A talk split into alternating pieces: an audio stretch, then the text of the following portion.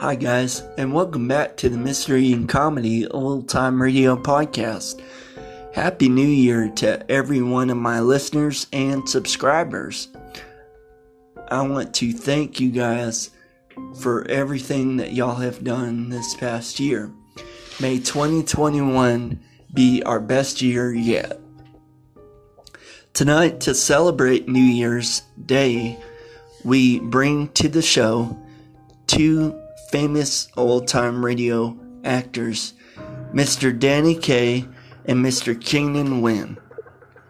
In this first episode, starring Mr. Danny Kaye, he plays a man named Joseph R. Wyckoff who is walking home from his shift when all of a sudden he hears bullets and hears a car car peeling off. He runs down the road to find a man dead on the street. And then all of a sudden, a cop stops him and asks him what he's doing. He tells the officer nothing, but the officer does not believe him. But as we go on through the story, Mr. Wyckoff does not know that someone really close to him is planning to get even with him by framing him for this murder. And it is called I Never Met the Dead Man. And in the second episode, starring Mr. Keenan Wynn, he plays a man who is a crime writer for the local newspaper. And he is working on a novel and has been working on it for over a year. When his girlfriend walks in the business office that her father owns the company, he tells her about the novel and she wonders why she, he can't finish it when all of a sudden he gets a phone call and has to go down and write another report about a man killing his wife when his girlfriend has her own story to write about. And his girlfriend's story is about a wealthy young woman who is an orphan and has a very weak heart. Then he has a plan of his own to marry that young woman, and then when she dies, he can have her millions, and then she and him and his girlfriend can get married and have a wonderful life together. And it is called I Have an Alibi. And stay tuned after the show, guys, to hear Mr. Nat King Cole, Mr. Bing Crosby, and the Andrew Sisters sing a song to ring in the new year. I hope you guys enjoy Mr. Danny Kaye and Mr. Keenan Wynn in two episodes guaranteed to chill your spines as we ring in 2021. And once again, guys, enjoy the show. Thanks.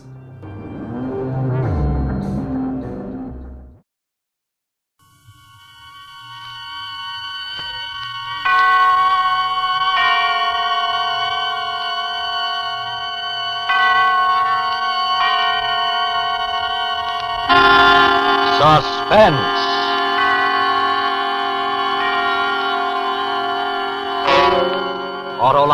And its 96,000 dealers present Mr. Danny Kaye in I Never Met the Dead Man, a suspense play produced and edited by William Spier.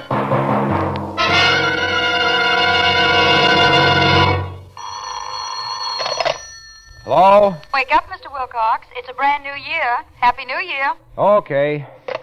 Oh, what a sleep. Hey, did she say a new year? Boy, let me at it. At that Autolite Sta-Ful battery I promised myself. That wonderful water wagon, that thirstless, thrilling three timer. Yes, sir, it needs water only three times a year in normal car use. Hello again. Are you up, Mr. Wilcox? Am I up? I'm as up as an Autolite Sta-Ful battery is up and away at a single starter shove on a winter's morning that's as cold as blitzen. And alive. Alive as an Autolite Sta-Ful battery, built with fiberglass retaining mats to give 70% longer average life, according to tests based on SAE life cycle standards, compared to batteries without those Sta-Ful features. Mr. Wilcox, it's time for. Oh, yes, yes. Suspense. And now, with I Never Met the Dead Man and the performance of Mr. Danny Kaye, Autolite hopes once again to keep you in suspense.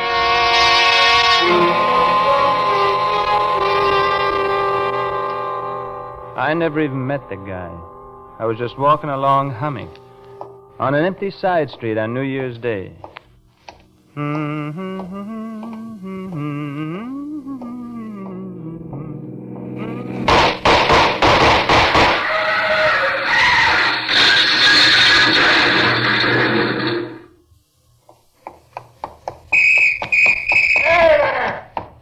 you! Stop!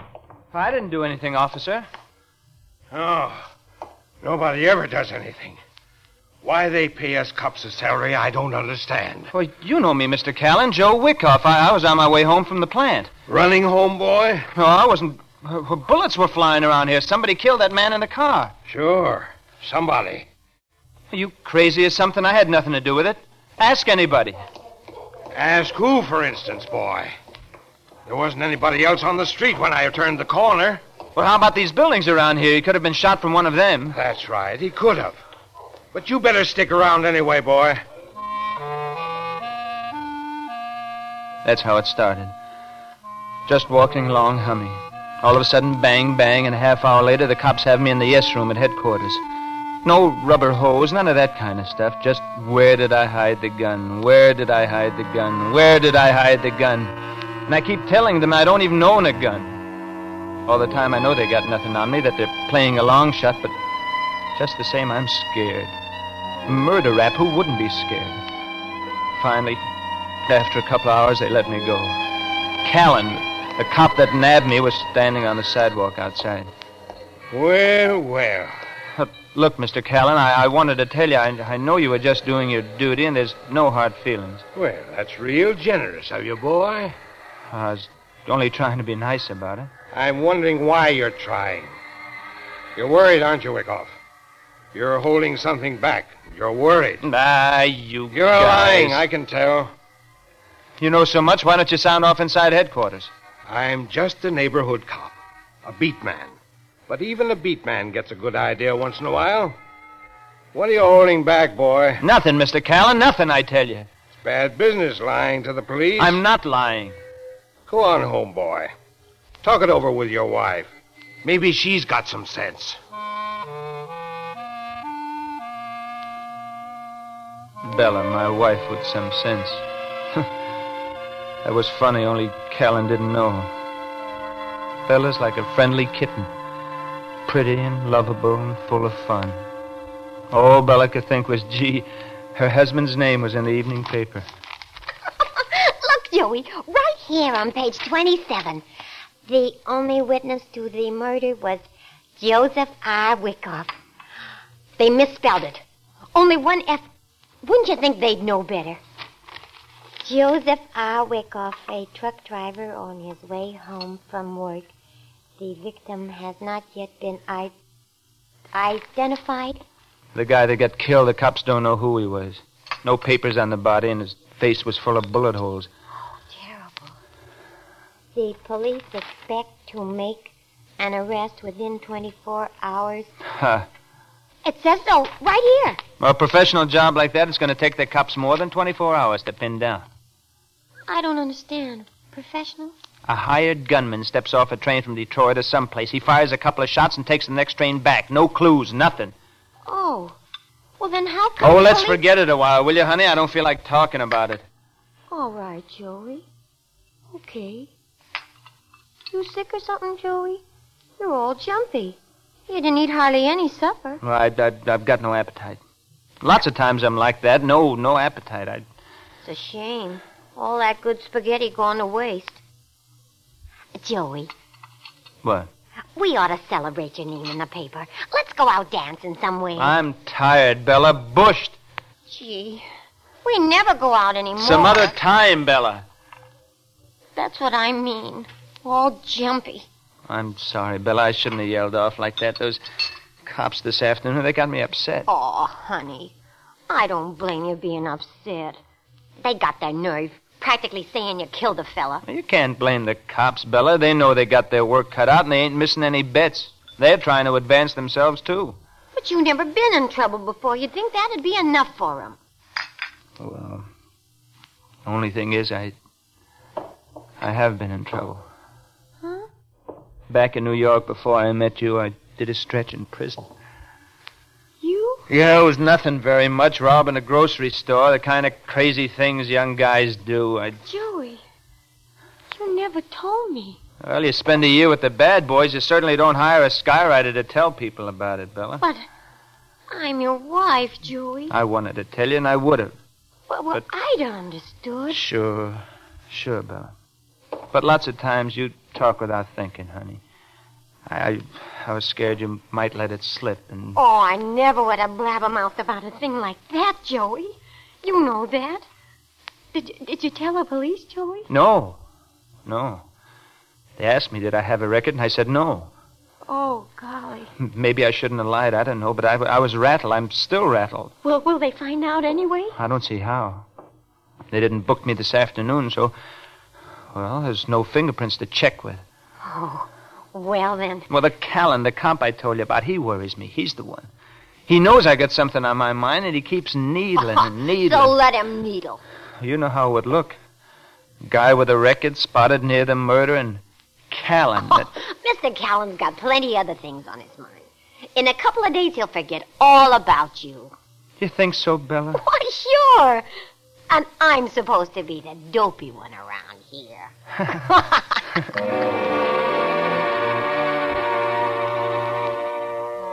I got to thinking maybe Bella was right.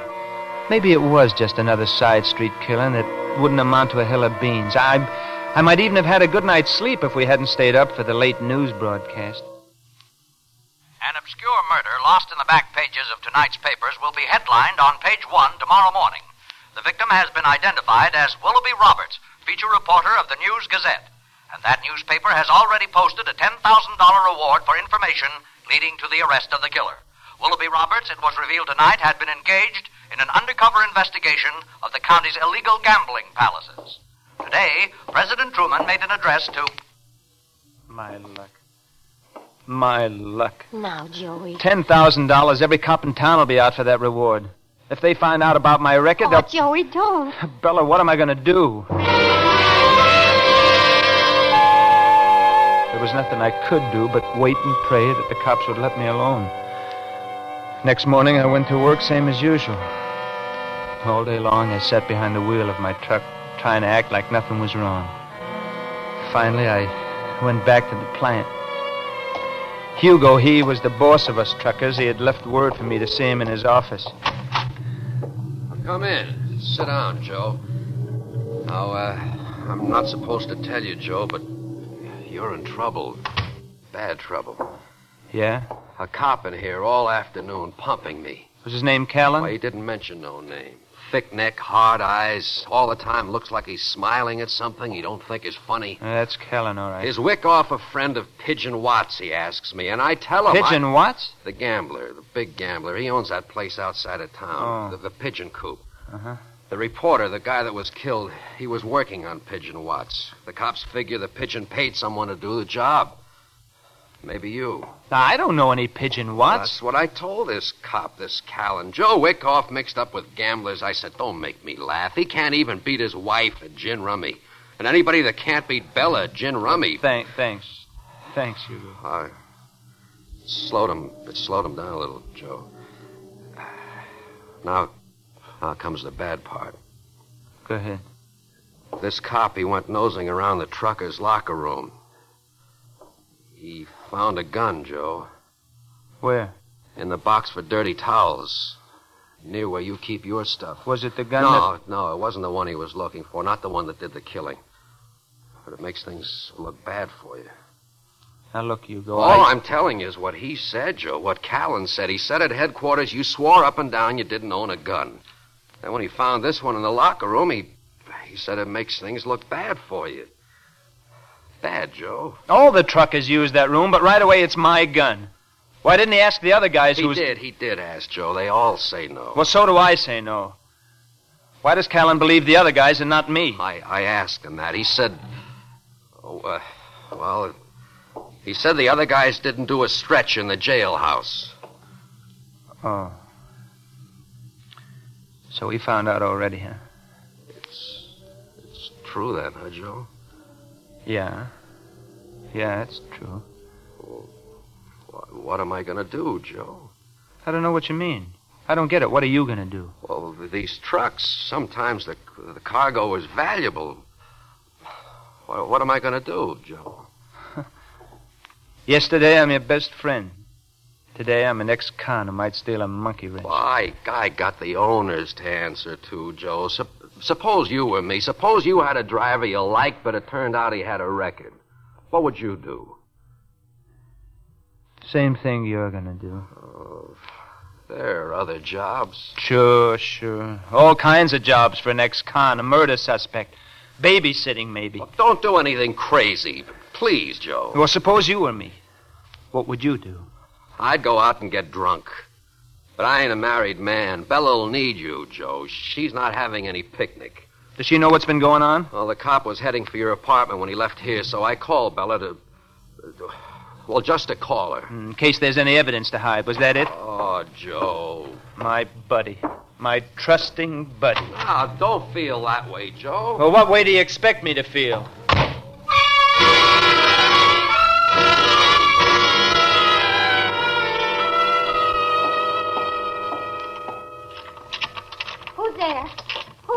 It's me, hon.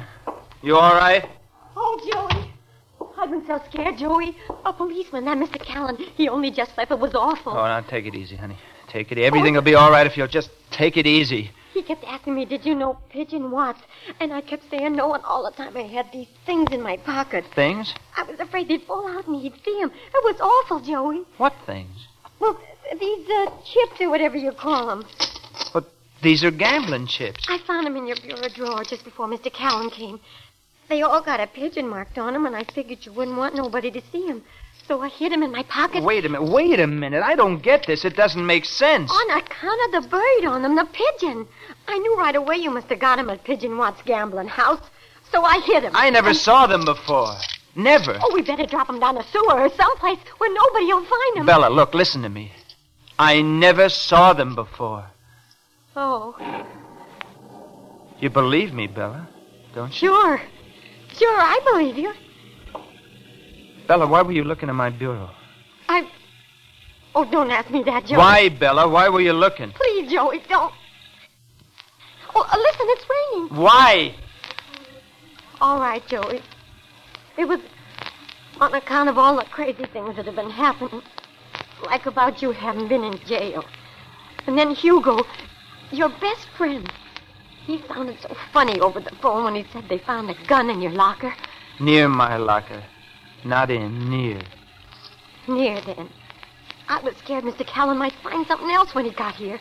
So I searched all through the apartment. And you found these chips from Pigeon Watts's joint. Yeah. Oh, Joey. You think I'm mixed up in this murder, don't you, Bella? Oh, no, Joey, no. It's. It's just that I don't know what to think. What does that mean? Oh, I. I guess I'm kind of dumb, like you're always kidding me. And all these crazy things happening. I don't know what to think. First Callan, then you go, and now you. Gee, you're sore, Joey. I can tell just by looking at you. You're sore clean through. Yeah, I'm. No, no, Bella. Maybe it's better you're honest. Then I know where I stand. What? uh, Maybe it's good I'm sore. Maybe now I'll get off the dime. off the dime, Joey? Bella, I want you to listen to me now. Did you go out today, Bella? Did you go out at all for shopping or anything? Well, for just a few minutes at noon. I went in to talk with Mrs. Manelli and 4G, just gabbing. Well, try to remember now. Did you leave the door open, the apartment door? Yeah, I think so. Then somebody could have sneaked in here and planted these gambling chips while you were gone. I guess so. Sure. But who'd do a thing like that? Somebody who wants the $10,000 reward. Somebody who wants it bad enough to frame an innocent guy. Joey, I'm a natural. I'm an ex-con. I happened to be right there when the shots were fired. I would be but the... Joey, who? Who's framing you? I don't know who. But whoever it is, he got these chips from Pigeon Watts' joint. Where are you going, Joey? To have a talk with Mr. Pigeon Watts. Maybe I can get some information out of Mr. Pigeon Watts. Just a minute, Joey. I'm going with you. I thought I was so smart. If I only hadn't gone on with it. If I'd only just stayed there, let the cops arrest me, convict me, burn me, anything, just so it wouldn't have ended up like it did.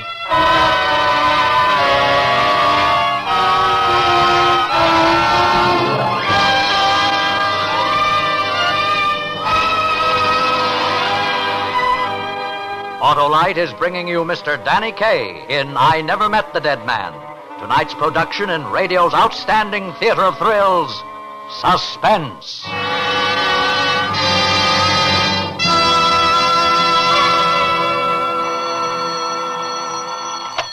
Hello? Mr. Wilcox, it's cold outside. Button up your. Overcoat's the word, my girl. And friends, Autolite Sta-Ful batteries don't need overcoats anywhere, anytime, any place.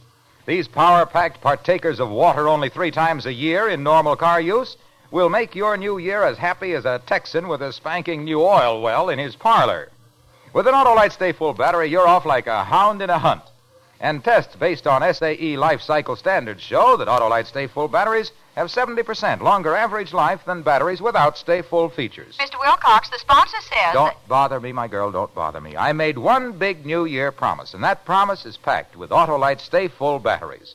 I'm bulging with Sta-Ful battery buildup, and by and by, no, not by and by, right now, why don't you visit your Autolite battery dealer and buy yourself one of those wonderful Autolite Sta-Ful batteries? The batteries that need water only three times a year in normal car use. The new year will really treat you right when you switch to Autolite. And now, Autolite brings back to our Hollywood soundstage our star Danny Kaye in I Never Met the Dead Man. A tale well calculated to keep you in suspense. I was a lot more scared than I let Bella know when we drove through the rain to Pigeon Watts' place. I didn't know what to expect, so I told Bella to stay in the car with the lights out and the motor running. Then I started toward the door of the gambling place. It looked more like a warehouse, an old, dirty warehouse. Yeah, One of Watts's bouncers finally opened out. He told me to beat it. On account of all the stuff in the papers, they were only letting in regulars, people they were sure of. He said Pigeon Watts wasn't seeing anybody, and he began to get mean mad when I wouldn't go away. I saw the flicker of brass knuckles coming at me, but I didn't duck. I had to talk to Watts, even if it meant getting my lumps first. Right.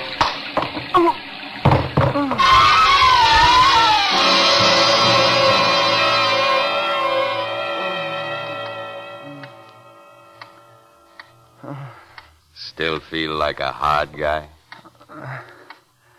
No. No, sir, I'm not a hard guy. I, uh, I just wanted to see Mr. Watts a few minutes. You're seeing him. My name is Wyckoff, Mr. Watts. Wyckoff. You the one that saw the reporter get it? Yes, sir, I. Just a second. Nobody bother me a while. All right, hard guy. What's on your mind? Well, it's like this, Mr. Watts. And I told him the whole story. Everything that had happened, and he just sat there and looked at me. No expression at all, just sat there and looked at me. It was like talking to a chair or something. Even- when I showed him the gambling chips Bella had found in my bureau drawer, it didn't seem to mean anything to him. Two bit chips for the piker trade. Anybody could have walked out of here with a handful. Sorry, I can't help you. I gotta have help. The cop I told you about, he really thinks I killed that reporter. I don't blame him. It's a good frame. Nothing obvious about it. Just little things pointing to you. Good frame, all right. A very good frame. But I didn't do it. Honest, I didn't. I know you didn't, but there's nothing I can do to help. Sorry. What makes you so sure I didn't kill the guy? Nothing I can do I just asked why you're so sure I didn't kill him. because I know who did. Because I paid an out-of-town torpedo 1,500 rockers for the job. Well, well You then. expect to tell that to the police? Well, you've got to, Mr. Watts. I could get the chair for this. So could I. It's you or me. Then you won't do nothing? No. It's a tough break for you, like I said. I'm sorry, but that's the way the ball bounces. If you think I'm going to take this lying down, you're crazy. Maybe you're not so tough as you think. I've got a couple. Yeah? Our friend's getting hard again. Outside with him, Roy. I'm not going anywhere. You're the man outside. No. Hey, look. I don't get no pleasure slapping people around. Outside before. Hey, a raid. Yeah. Should open up. Let them pound their way in this time. Maybe you'll talk for the cops, Mr. Pigeon Watts. What'd I do with this monkey pigeon?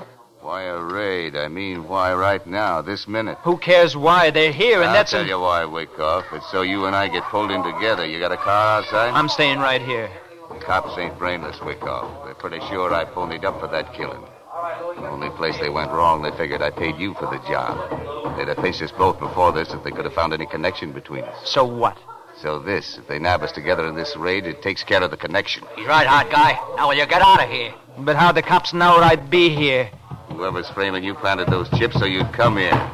He even knew when you'd come, and he tipped off the police a $10,000 phone call. Yeah.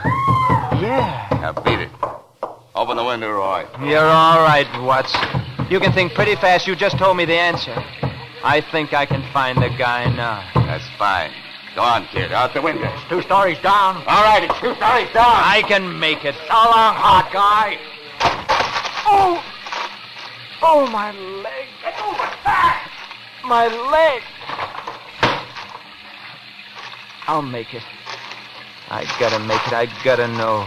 I gotta know who's the guy.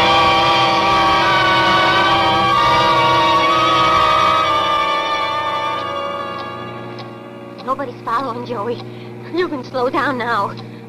What happened in there? Jo- Your leg hurt, Joey. You're looking so funny. Who's the guy, Bella? These roads are wet, Joey. Not so fast. Who's the guy? Wh- what guy? What are you talking about? The guy, Bella. The guy you're framing me with. You crazy or something, Joey? Slow down. Not until you tell me the name of the guy. I don't know what you're talking about, even. I'm talking about you getting rid of your husband and collecting 10,000 bucks at the same time. You weren't smart enough to figure it out yourself, Bella. Somebody had to tell you what to say, how to act. Who was it? Joey, please! You'll kill us both! Those gambling chips. You planted them in my bureau yourself. No, no, no! Then while I was in the gambling joint, you slipped away and telephoned the guy, and he tipped off the cops. Oh, Honest, Joey. There ain't no way out of it, Bella. You're the only one knew I was with Pigeon Watts. Oh, you gotta believe me, Joey. Who's the I'm in- guy you phoned, Bella? Watch out, Joey! Look! Oh. Who's the guy, Bella? All right, Joey. I'll tell you. Only slow down. It was Hugo, Joey. Sure. The gun in the locker room, sure. It had to be Hugo. Oh, oh, it wasn't like you think, Joey. It was just oh, when you were away on a job. Hugo take me out dancing once in a while. And who That- gave me those out of town halls? Hugo. My good friend Hugo. When I blabbed to him about you having been in jail, he got this idea of telling Officer Callan. I I didn't think what it would mean, Joey. I just didn't think. And then when it started, there didn't seem any way to stop it. You know I love you, Joey. Crazy kid. Can't we just start all over, Joey? Like it never happened? Crazy, crazy kid. Please, Joey. Please. I won't never see Hugo no more. Oh, Joey, please forgive me. I forgive you. Crazy kid. Oh, Joey. Oh, my God!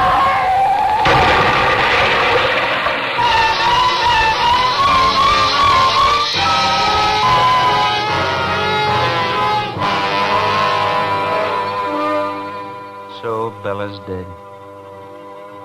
Killed in an accident, the newspaper said. But maybe it wasn't really an accident. The whatchamacallem here at the hospital, the psychiatrist, he says lots of automobile accidents happen because the drivers want them without knowing they want them. Down underneath, they want them, that isn't. and they get careless. He says that any. Yeah? It's me, boy. Officer Callan. Oh. You. The nurse said I could only stay a minute. I'm sorry, Joe. I'm sorry what happened. Not your fault. I wanted you to know. We got the guy that killed the reporter. Professional gunman.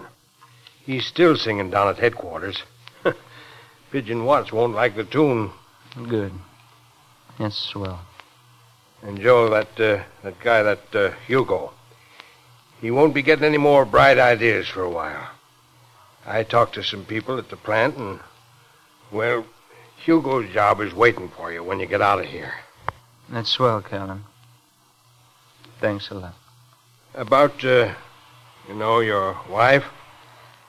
The only thing to do is try to forget everything that happened. Sure. Be seeing you soon, boy. Well, I- I'm sorry. Try to forget it, he says. Forget. it. Forget it.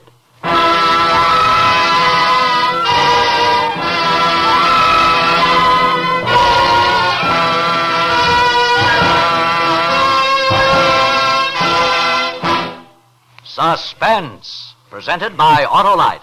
Tonight's star, Danny Kaye. Hello?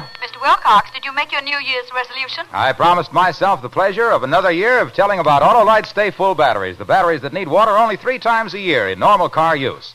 Autolite Sta-Ful batteries are just one of more than 400 products made by Autolite for cars, trucks, planes, and boats in 28 plants coast to coast.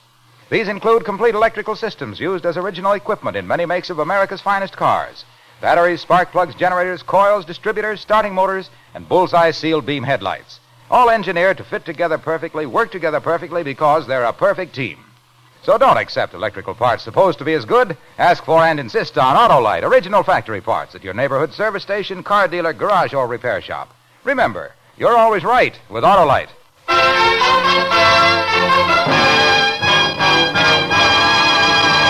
Next Thursday for Suspense, Robert Taylor will be our star. The play is called Four Hours to Kill, and it is, as we say, A tale well calculated to keep you in suspense. Tonight's suspense play was produced and edited by William Spier and directed by Norman Macdonnell. Music for Suspense is composed by Lucien Moraweck and conducted by Lud Gluskin. I Never Met the Dead Man is an original radio play by William Bruckner. Danny Kaye can currently be seen in the Warner Brothers Technicolor production, The Inspector General. Buy Autolite Stay Full batteries, Autolite resistor or regular spark plugs, Autolite electrical parts at your neighborhood Autolite dealers. Switch to Autolite. Good night. Tuberculosis, one of our most dreaded diseases, can be cured. The sooner it's detected, the quicker and easier the cure. Protect your own and your family's health. Get chest x rays at once. This is CBS, the Columbia Broadcasting System.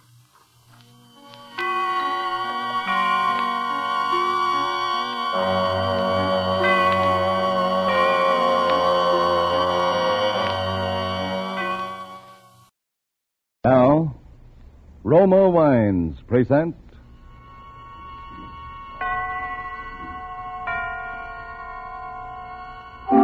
Suspense.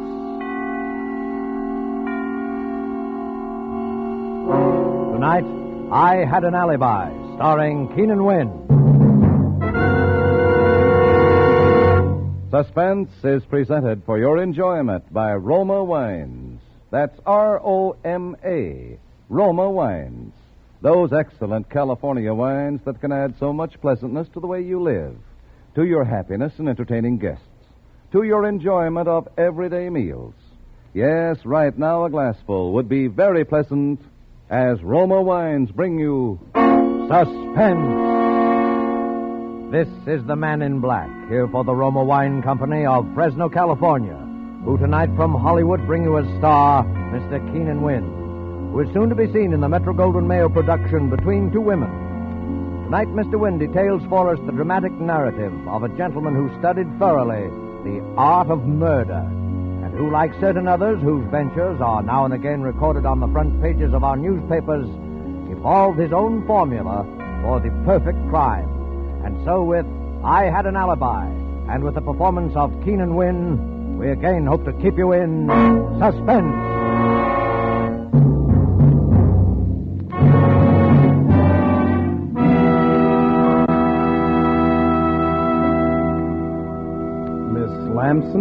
Yes? Come in, come in. Sit down. Ever take dictation for a writer before? No. Well, that's okay. I've never written a novel before that I finished. I uh, hope you don't mind working in a place like this. I don't mind working anywhere that I'm paid to work. Oh, don't let that worry you. I came into quite a piece of change not long ago. Um, maybe you heard about it. Yes? Well, you're not exactly the talkative type, are you? I didn't think you'd have much time for talking, Mr. Eichner. Yeah, I checked. Eleven days to make my uh, deadline. Uh, ready to start? Yes? Title I Had an Alibi by Joseph Eichner. Oh, by the way, this will all be in the first person. Yes?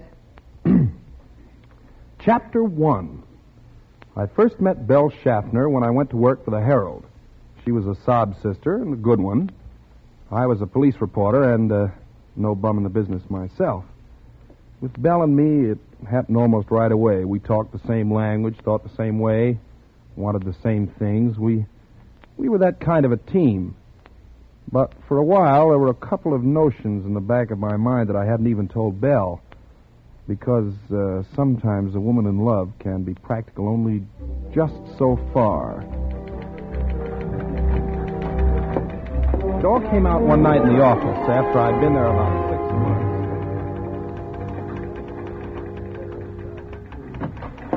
Hello, handsome. Hi, Sugarpuss. Busy?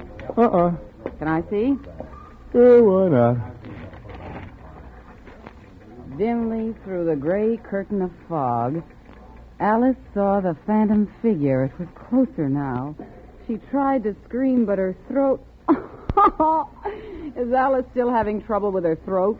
She's been trying to scream for two weeks now. Look, I know. I know. There's the reason right there. City desk, Eichner. Yeah. Uh huh. Yeah. Yeah, yeah. What's the address again? Yeah, okay, I'll go right down. Well, what did I tell you? President want to see you? Some guy carved up his wife. If I have to cover one more family brawl ends fatally for this sheet, Well, what's the matter? You like to write about murders, and here they pay you for it. well, not the kind of money I want, they don't. Have you any idea what they pay a guy like James M. Cain? Hmm, A James M. Cain girl never has any trouble screaming when she wants to. Now, you listen, Joe. You'll never write a decent book until you get down to something you know about. Well, this stuff sells, doesn't it? Agatha Christie sells. Leslie Charteris sells. Yeah, yeah, but that's not your racket, Joe. You've seen plenty of the real thing. Write about that. Stick to your trade. Oh, yeah. Well, look what it's got me. You just can't be a writer and a newspaper reporter at the same time, Belle. That's all. All right, quit. On what? Relief? Well, darling, it isn't leap year, but uh, I'll always support you. Oh, I can't even live on my own salary. How are we going to both live on yours? Oh, listen, Belle. You know how I am about you. Well, a girl always thinks she has ways of knowing. Well, I've given you plenty of ways of knowing. But before we do anything like that, we've got to have money. Lots of money. We're that kind of people. And uh, there are ways. Like what? Well, like marriage, for instance. Oh, you're going to marry the boss's daughter, huh? Well, why not? If the boss has left her a million dollars and uh, she has a bad cough. Well, I don't have a million dollars, but All right, you think I'm kidding. But they exist. You read about them in the papers all the time. that's right, you do.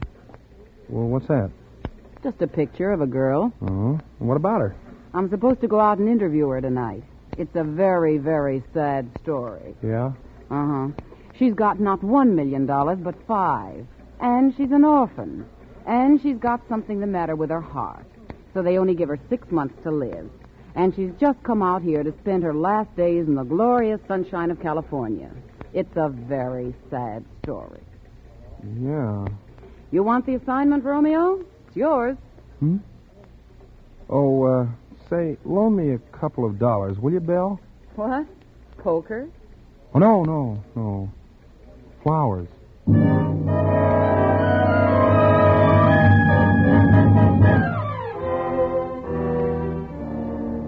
Tonight, for suspense, Roma Wines are bringing you as star Mr. Keenan Wynn, whom you've heard in the prologue to I Had an Alibi, a radio play by Mindret Lord.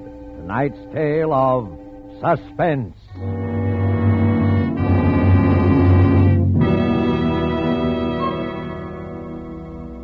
This is Truman Bradley for Roma Wines. And we have an interesting idea for you tonight from the keen and sensible mind of America's famed expert on parties and smart entertaining, Miss Elsa Maxwell. And we quote Serving a nice table wine when friends come to dinner or with everyday meals is one of the smartest, most sensible, and truly moderate pleasures of which I know, and one which any family can regularly enjoy, since the cost of delicious Roma Burgundy is very little. Just serve your Roma Burgundy well cooled. Enjoy it with any food, and don't worry about special glasses. Any glasses available are perfectly correct. The goodness of the wine, the added enjoyment of your food, these are the things that count. Miss Maxwell expresses perfectly what we of Roma believe. In Roma, California Burgundy, and all Roma wines, you enjoy the glorious color, aroma, and flavor of superb, sun ripe grapes. Our noted wineries, located in California's choicest vineyard areas, assure you of flavor and quality which are always good, never varying, always delightful. And so Roma quality is preferred everywhere. And you are able to enjoy these fine Roma wines at modest prices, only pennies a glassful. Remember, more Americans enjoy Roma than any other wines. R O M A, Roma wines. And now it is with pleasure that we bring back to our soundstage our star, Mr. Keenan Wynn, who, as one Joe Eichner, prepares to continue dictation on his first and only novel, I Had an Alibi. A tale well calculated to keep you in suspense.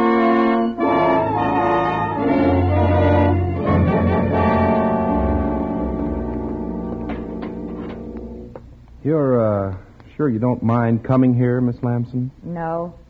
Well, we'd better go on with the dictation. I've only got, uh, nine more days. I'm ready. Uh, chapter four. Belle Schaffner was a good sob sister, all right, even if she did have one weakness, which was me. The story she'd given me about the girl was the real McCoy. Her name was Linda Vale, and she did have five million dollars and just six months to live. I went out to her house that night. She was living in a big place in Beverly Hills that she'd taken over from some broken down movie star. You know, swimming pool, tennis courts, riding stables, the works. And not a soul around. I'd been worried about that. I, I thought maybe she might be having a last fling and working at it 24 hours a day, you know, with a lot of nosy spongers hanging on to her all the time. There was just one light on in a room upstairs and a hall light. I went up to the door and knocked and waited.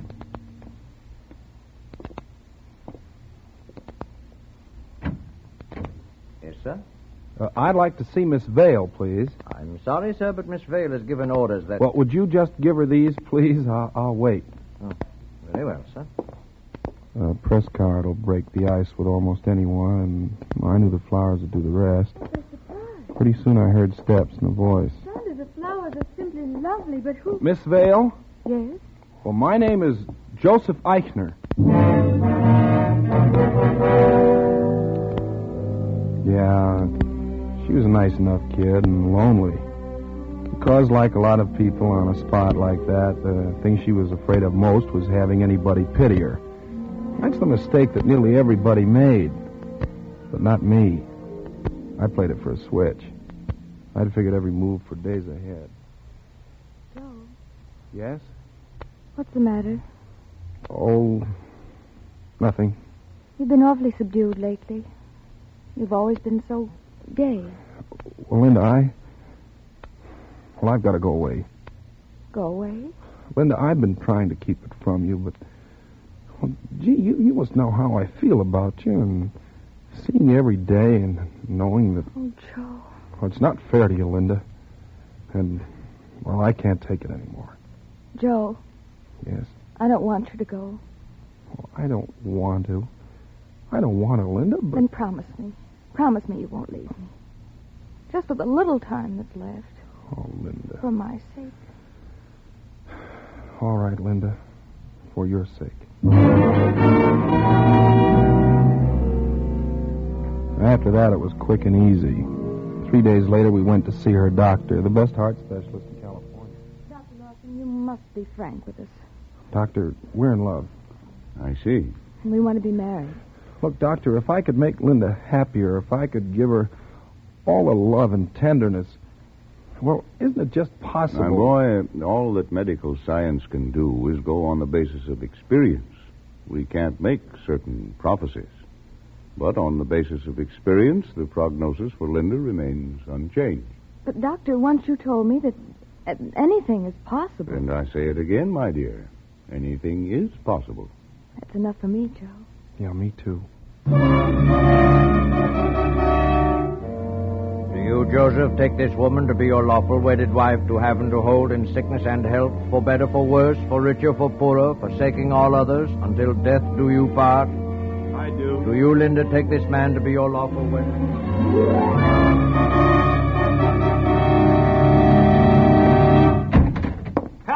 Baby. Oh. Hello, Romeo. Oh, now, Belle, lay off, will you? I'm sorry. I'm just nervous, I guess. Well, anything wrong?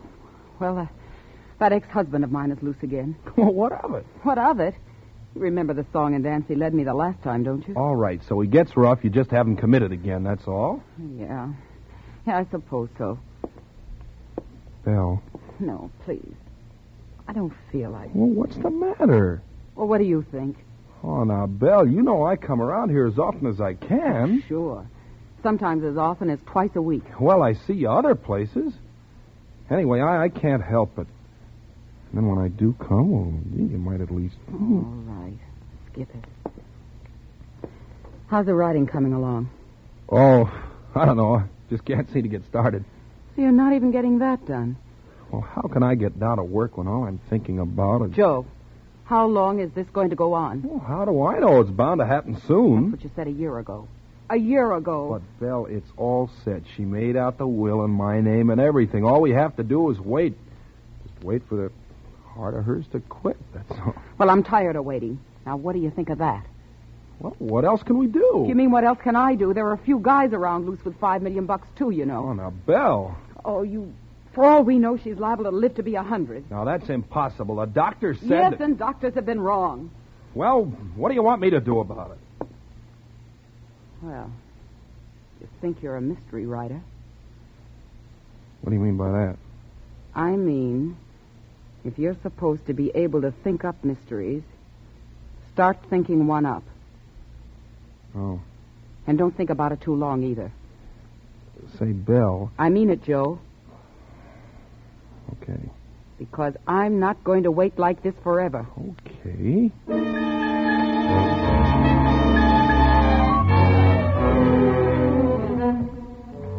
Well, that was when I first began to think about it. Then all of a sudden I began writing again. Linda was a little surprised, but I kept right at it, and every so often I'd show her what I'd done. It was pretty terrible, but it didn't matter because nobody but her was ever going to see it anyway. After about two weeks of this, I was ready. That night I came out of the study and went into the drawing. room. Working hard? Yeah.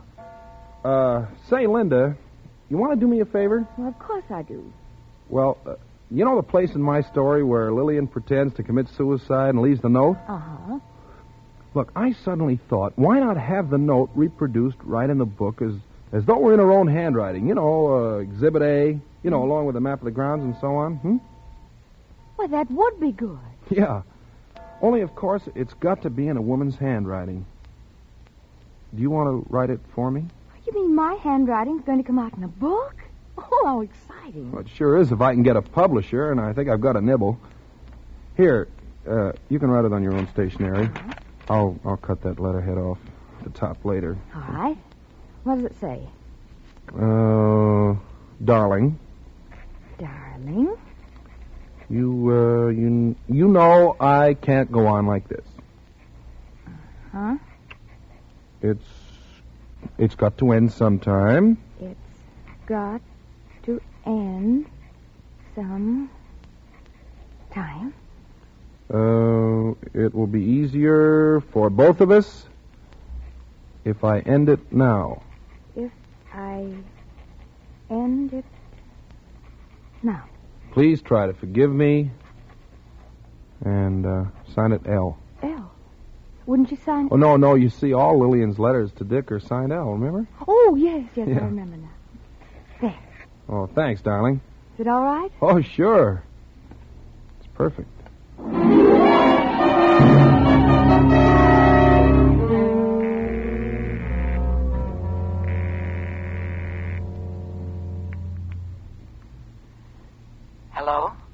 Belle? Yeah. Now, listen, baby, it's all set. Did you get the note? Oh, sure, sure. She wrote it tonight. Now, how soon can you leave for Palm Springs? Anytime. Tomorrow morning? All right. Now, listen, when you check in down there, make plenty of fuss about it. I will. Uh, I'll leave here at exactly 9.30 tomorrow night. I'll stop at a couple of places, so you leave Palm Springs about uh, 15 minutes later, oh, 9.45. Better check your watch at Western Union. I'll do the same. Okay. Hey, be sure to bring plenty of stuff. Everything you can lay your hands on. Oh, don't worry. I will. You remember the place, don't you? Remember? You know, the second turn after you leave Riverside. Well, how far is it about? Well, it's exactly halfway between the springs and here. Say 60 miles. I'll be there. Okay, baby. Tomorrow night.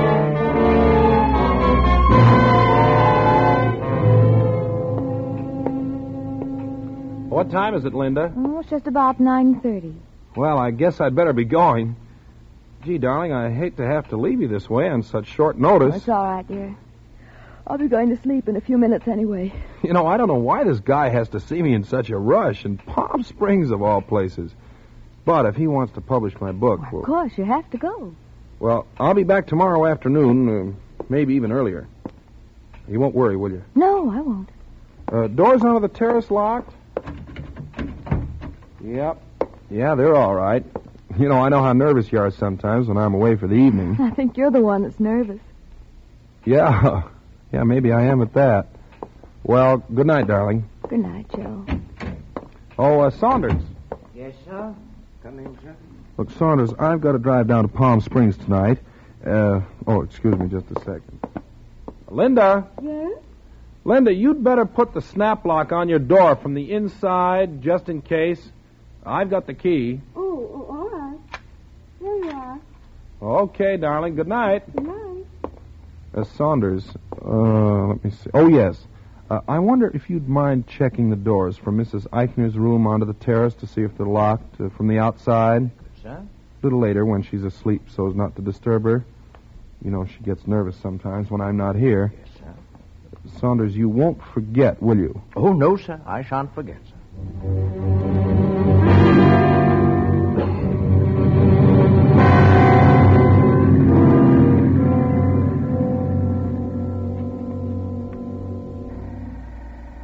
Uh, five gallons. Yes, sir. Say, uh, that ought to get me to Palm Springs. Oh, should easy. By the way, have you got a road map for Palm Springs? I think I got one inside here. Oh, thanks. Say, I don't suppose you'd cash a small check, would you? I missed the bank today. Well, the boss might, but uh, he ain't here. Well, I got identification, plenty of it. See, Joseph Eichner, license, social security card. Hmm. Joseph Eichner. Yes, yes, I see, son, I see. But unless the boss was here, I wouldn't cash a check for Henry Morgenthau.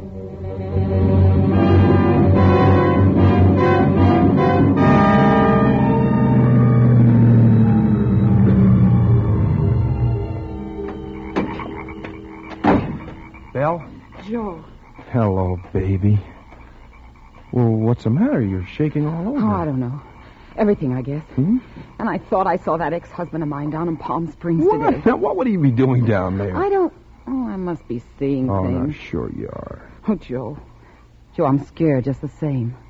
Are you sure nobody's going to get nosy about this? Let him. It's a setup. The room's locked from the inside, the butler knows it. Nobody could have done what's going to happen in that room tonight except Linda or me. I couldn't have done it because I couldn't be there at Palm Springs with you at the same time, right? Oh, yeah, I And so. I've already left a trail to Palm Springs a mile wide. Did you get away all right? Yeah, out the back of the hotel. Nobody saw me. Everything else go okay? Oh, yeah. I got the maid in this afternoon and raised a fuss. Then I gave her five dollars and made her polish everything till she was blue in the face. She'll never forget it. Swell. You got the stuff? yeah, my big suitcase in the trunk rack. All packed in cotton. Okay, let's take a look at it.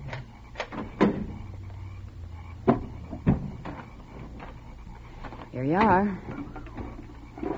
Look at this. Mhm. Glasses, Mhm. water pitcher, ashtrays, and look at this. I even got doorknobs. I unscrewed them with a nail file. Hey, what do you know? Here's the one to the bathroom. And this little one's from the medicine cabinet. Uh-huh. And this one's the inside of the front door. Okay, I'll just put my fingerprints on 'em and you pack 'em back in cotton. Say, you're sure you can get this stuff back into your room all right? Oh, sure. Oh, better hurry then. Yeah, I know. There. With my fingerprints on that doorknob, just let anybody try to prove I wasn't with you in Palm Springs tonight. Oh, I told you that when you got down to something real, you'd hit the jackpot. Remember? Yeah, and you know what this pot is worth, don't you? Five million dollars.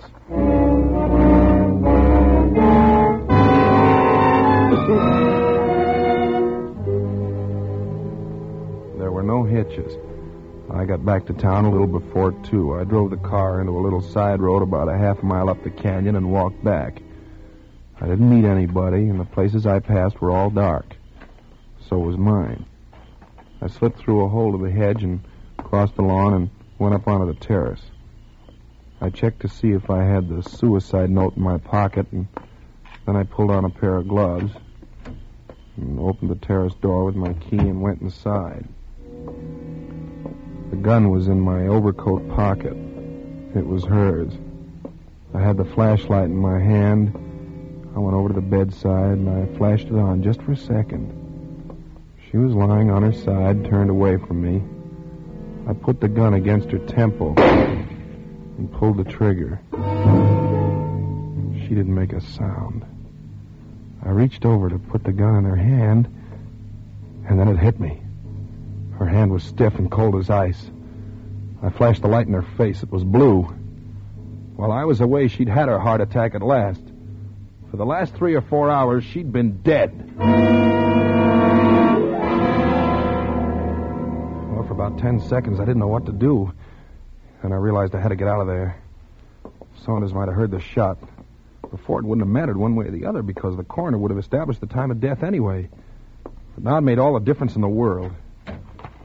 I went out the terrace door and I locked it behind me. I crossed the grounds and I started walking up the canyon. Walking, thinking. I, I don't know how long I walked.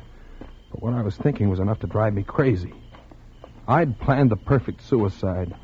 I'd planned it so nobody could have fired that shot but Linda or me, and I had a perfect alibi. But now it had to be me that shot her. Because any fool of a doctor could tell she'd been dead when that shot was fired. And then it came to me. What was the difference? Let the Palm Springs alibi go. Let them think the shooting was an accident. Let them think anything they wanted to. I had the money. And what can you do to a man for shooting a dead body? It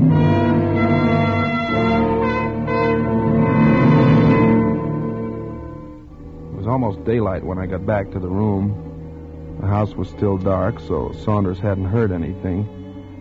Well, first, I burned that suicide note. Then I turned on the lights and unlocked the door. Then I fired another shot into the wall for Saunders again, just in case he was awake. Then I went over to the interhouse phone.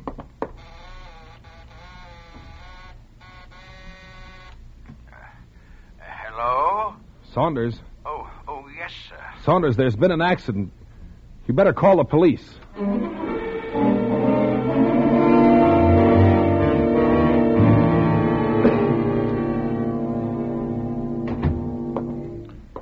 Well, uh, have you seen everything you want to, Lieutenant? Yep.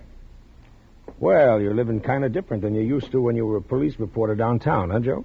Yeah. Yeah. I, uh, suppose you want to ask me some questions. Oh, couple. I uh, hear you were going to Palm Springs last night. Yeah, I was. I changed my mind. Who are you going to see down there? Anybody in particular? Oh, just a friend. It, uh, it wouldn't have been your old friend Belle Schaffner, would it? Well, whatever, I didn't go. Uh, you'd have had time to go, though. Oh, all right, but I didn't. Anyway, what's all that got to do oh, with nothing, nothing, nothing. Just routine. So you came back here. Yeah, that's right. Then what happened? Well, I came in the house and I went up to the our bedroom, and I, I thought I heard a noise. I thought I saw a man moving around. And, well, I was pretty jumpy, and I fired. How many shots? Two. And one of them hit your wife. One of them hit what was my wife. All an accident, huh? Yeah, yeah, that's right. You, uh, you come into quite a lot of money with her out of the way, don't you, Joe? Yeah, sure. What of it? Nothing. Only it's too bad you're not going to be able to spend it. Oh, nuts. What do you think you're going to do? Charge me with a murder for firing a shot into a corpse? No, but it could be a pretty spectacular little alibi for just on the spur of the moment, couldn't it? Alibi for what? For Belle Schaffner. What? Her throat was cut in Palm Springs last night, and your fingerprints are all over the place.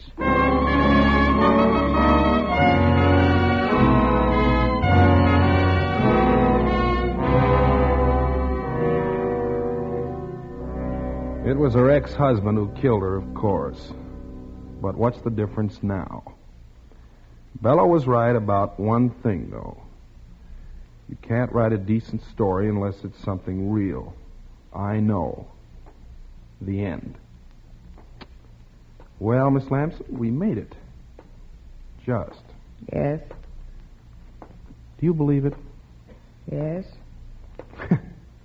Gee, that's funny. Nobody else did. The judge, the jury, not even my own lawyer. Maybe they believed what I believe. But you ought to die for it anyway. Yeah, check. Yeah, I got a date for that right now. Right, Warden? You ready, Agner? Yeah, yeah, let's go.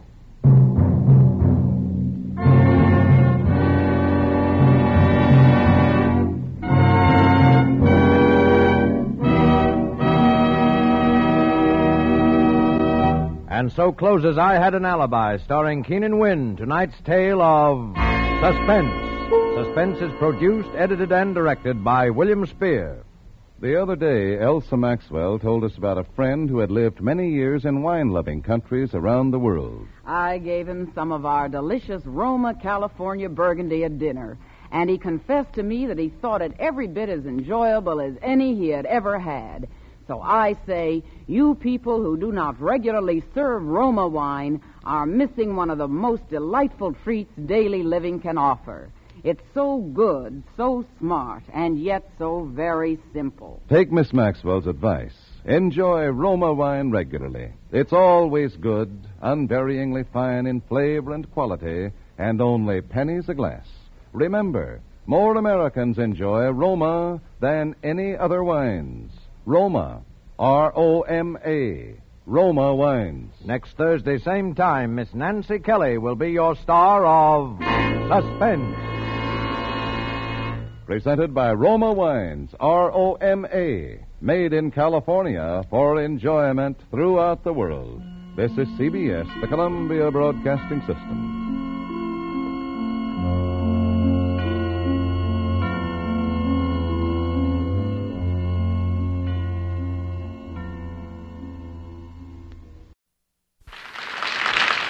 And now the entire ensemble, the Andrews Sisters, Nat King Cole, the Rhythmaires, and I, we're going to join, join hands here, join voices in John Scott Trotter's arrangement of Meredith Willson's fine song of good wishes and faith. May the good Lord bless you and keep you. May the good Lord bless and keep you, whether near or far away. May you find that long awaited golden day today. May your troubles all be small ones, and your fortune ten times ten. May the good Lord bless and keep you till we meet again. May you walk with sunlight shining and a bluebird in every tree. May there be a silver lining back of every cloud you see. Fill your dreams with sweet tomorrows. Never mind what might have been. May the good Lord bless and keep you till we meet again.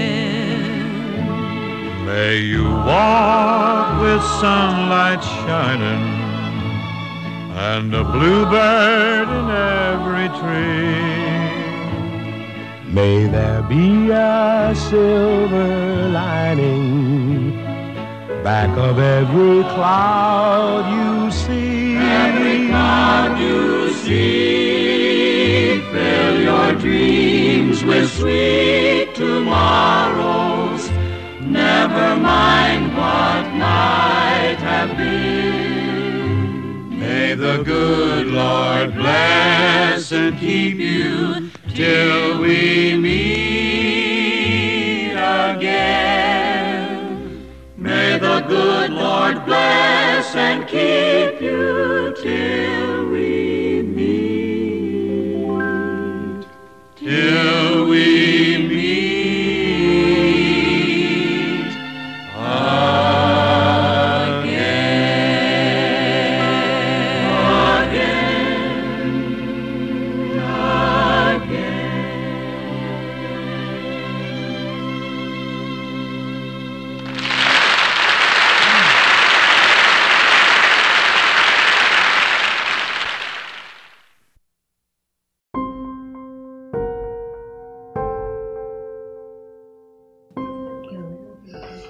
Well, guys, that does it for my New Year's Day episode tonight. I hope you guys enjoyed the show. You can now listen to me available on your favorite podcast platforms such as Spotify, Google, Apple, and wherever else you get your podcast. You can also listen to me now available on your Google and Alexa devices. Just ask Google or Alexa you would like to listen to the Mystery and Comedy Old Time Radio podcast, and it should pull my podcast right up. I want to once again thank everybody who has listened and everyone who is a new subscriber.